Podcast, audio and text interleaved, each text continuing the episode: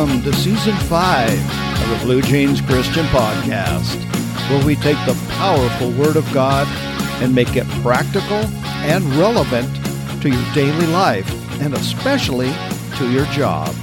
Is your work difficult and the environment you work in rarely pleasant and the people around you harsh?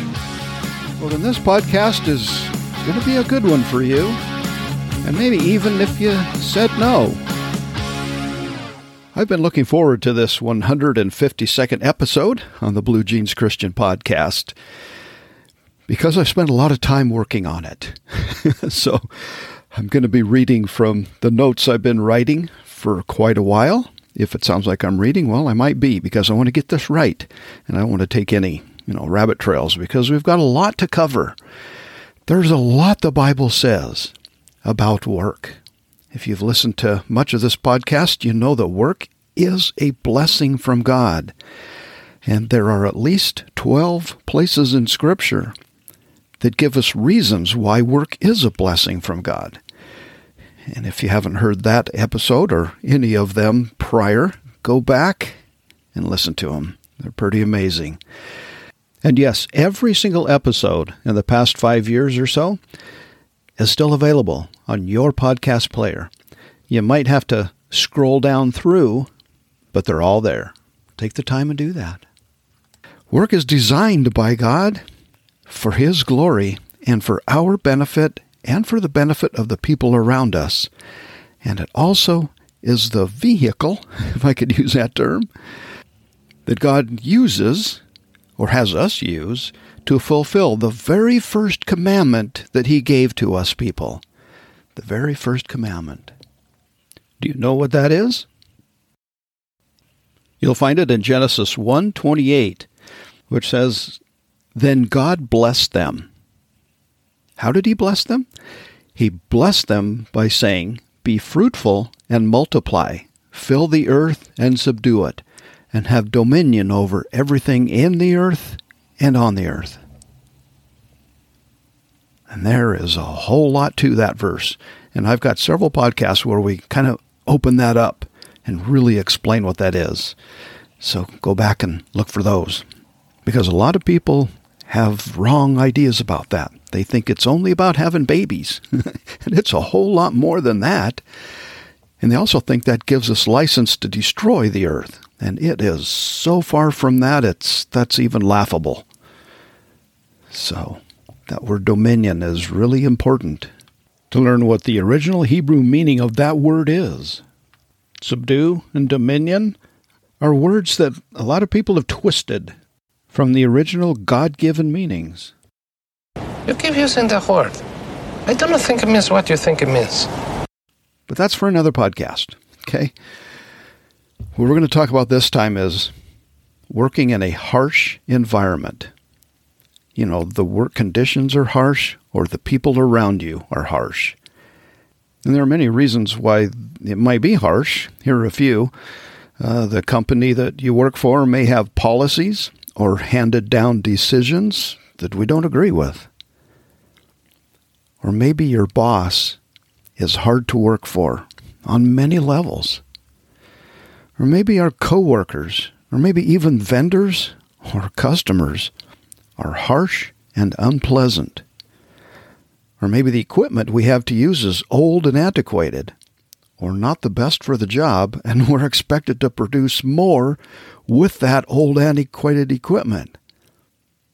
Or maybe we have less than optimal tools, or less than operable tools, and yet we're expected to do our job with those.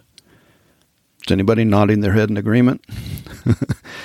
Most of us probably even have various and colorful adjectives to describe those aspects of our work environment, and that can make going to work a challenge at best. We Christians then struggle with accepting those challenges, and we even question God, you know, asking, Why do you have me here? Or maybe God doesn't even want me here. I'm not in His will here. And inevitably, we start thinking of quitting or looking for something else. And we pray that God would change the environment or move us to a better job. But what if our perspective was all wrong? Could we even fathom that God has us in that job and that environment on purpose? Is it possible? What needs to change isn't the company or our boss or the coworkers or even the tools, but us. If you want your situation to improve, and I know you do, keep listening. Because what I'm about to say in this episode, and it may go into two episodes, we'll see how it goes because there's a lot of content here. But this just may be the most important episode or podcast or sermon, if you want to call it that, that you have heard in a very long time. And probably what you just need. We're going to hit the nail right on the head. Now, understand this I am not saying that God won't move you to someplace better. I believe He can and probably will. And I am not saying that God wants you to be miserable and hate going to work. I believe He doesn't. He does want you to be joyous and really like going to work. I am saying that our perspective can tend to be worldly and not biblically. So our perspective is what needs to change before our job does. And maybe that is what God wants from you before He does give you a better or a different job. He wants your perspective about where you are right now to change first. You see, it is easier to try to change our environment, but it is harder to try and change our perspective. Therefore, the first part of improving your situation is, is bucking up and do what's harder because it will be easier in the end. Okay? I have been through enough to know this true fact. a lot of worldly things are easier at first, but get harder. And a lot of biblically based things are harder at first, but get easier. Let's pick the biblically. Okay? And so, with any program that you enroll in, to make a big change in your life, there's this multi step process that you have to go through. And this is similar, although a lot quicker. Believe me, it is. This program has 10. well, they're not necessarily things you do in order, but I did kind of put them together in a sort of order. And they're not necessarily steps that you have to work on. Remember, this is changing your view types of things changing your mindset, changing your thinking into what's more biblically right. And when you believe right, you will do right. So you need to have this mental attitude before you go to work and do the change. So let's do probably the first five in this episode, and then the next episode next week we'll do the other five. And if you're new to this podcast, that's because I try and keep these podcasts at about commuter length, length of your commute, which statistics have shown that the average commute is about 24 minutes. So I try and keep them right around there. Because if we hit all of this at one time, it's kind of like drinking from a fire hose. And we want you to get this down and get it quick and make this change soon so you can move on to bigger, better things, right? Which, yeah, it may be in your job still, or maybe something else that God has planned for you. So let's get started with number one, and that is God loves you. Love is the number one characteristic of God. And once we understand that, letting it highlight the other nine items here, we will have a clearer picture of His motives. Everything that God does or allows is for our good or works out later for our good. What God is allowing now is actually best for you, even though you may not see it now. James 1 16 through 17 tells us to not be deceived. Every good and perfect gift, even your job, is from God. The enemy and the consequences of the fall, which you read about in Genesis chapter 3, which is two chapters after God said, Work is a blessing. The results of that fall can cause bad things to happen. John 10:10 10, 10 says that. It says that everything bad comes from the enemy who loves to destroy and steal and even kill.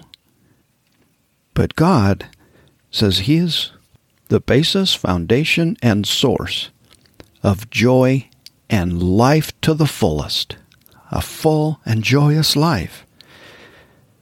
And God can cause even the bad things that are going on around you now, or to you now, to work out for good.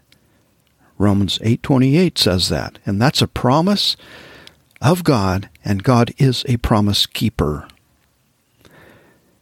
And yes, I've had to look and see if that verse is in my Bible many times. Verify it's still there. And God has proven himself faithful to that promise. I can tell you for sure. And he will for you too. See, God's love for you overpowers anything bad around you sooner or later. Let me say that again. God loves you, and God's love for you overpowers anything bad around you sooner or later. Number two, God is in charge.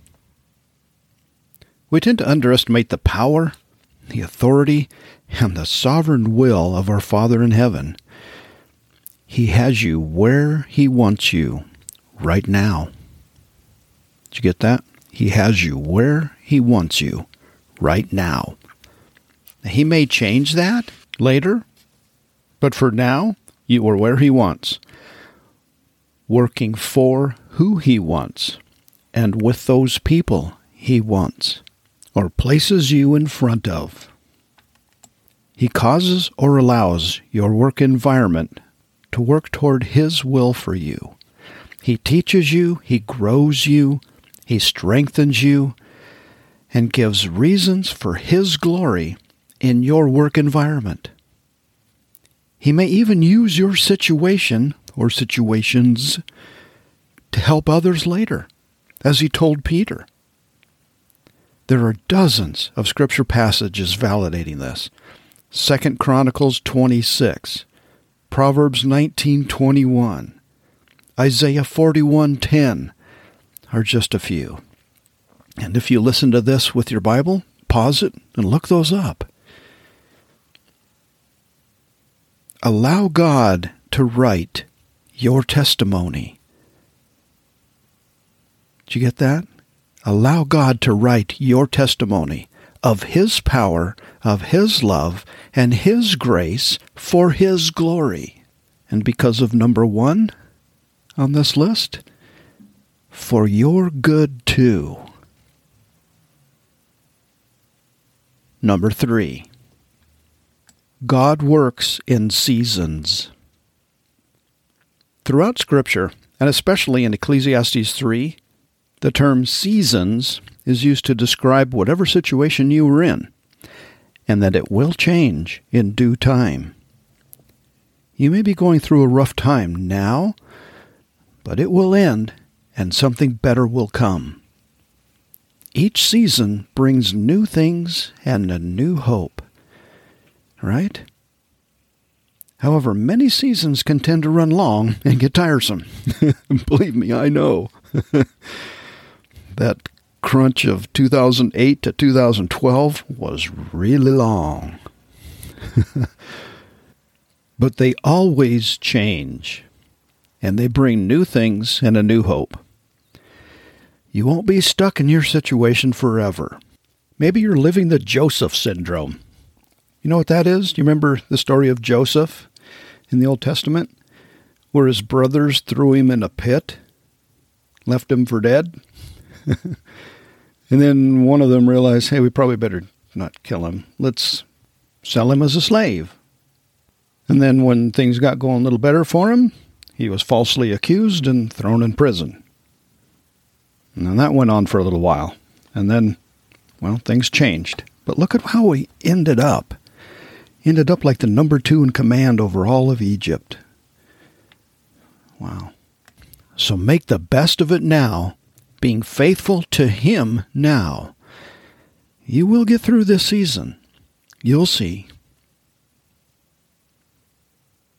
Number four, God places authority. In addition to the number two one that we just talked about, it's hard but necessary to realize that God also orchestrates who is your boss. Romans 13 1 through 5 explains this without question and even uses the word authorities appointed over us by God. And that includes your boss or your manager or the owner. 1 Peter 2 13 through 14 tells you to submit to every ordinance of man for the Lord's sake. Did you get that word submit? Yep. And God knows that can be hard with some people. So he says to submit to them for the Lord's sake, meaning doing so as a representative of Jesus and for Jesus. Work for that person as if you're working for Jesus. Remember, we're to respect the position, even when it's hard and seemingly impossible, to respect the person. Yes, we're to respect the position and understand that God has placed the person in there. Maybe for our good, or maybe for His glory, or to accomplish His plan or plans, which may or may not involve you. Hmm. 1 Peter 2:18 tells us to be submissive to your masters with all fear, not only to the good and gentle, but also to the harsh. Yes, look it up. It says that. 1 Peter 2:18 Be submissive to your masters with all fear. That word fear means respect and obey their authority. And do so honestly, heartily, without partiality, being salt and light around them.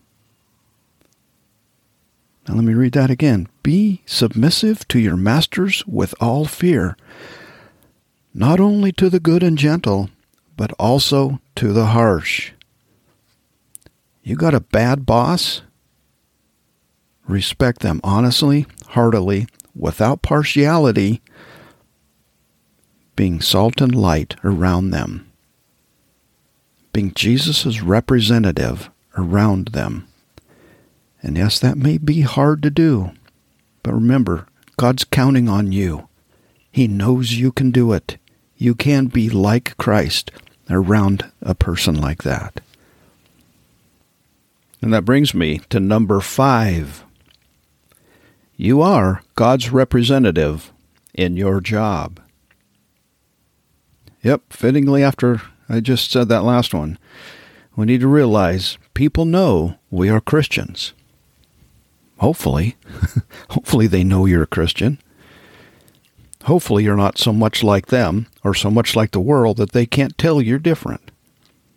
Hopefully they know you're a Christian and therefore they're watching you closely.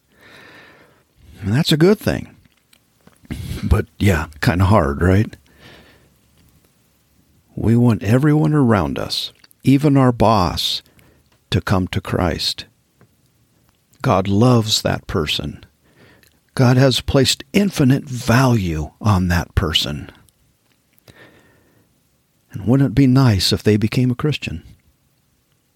Wouldn't it be even nicer if God gave you the opportunity to lead them to the Lord?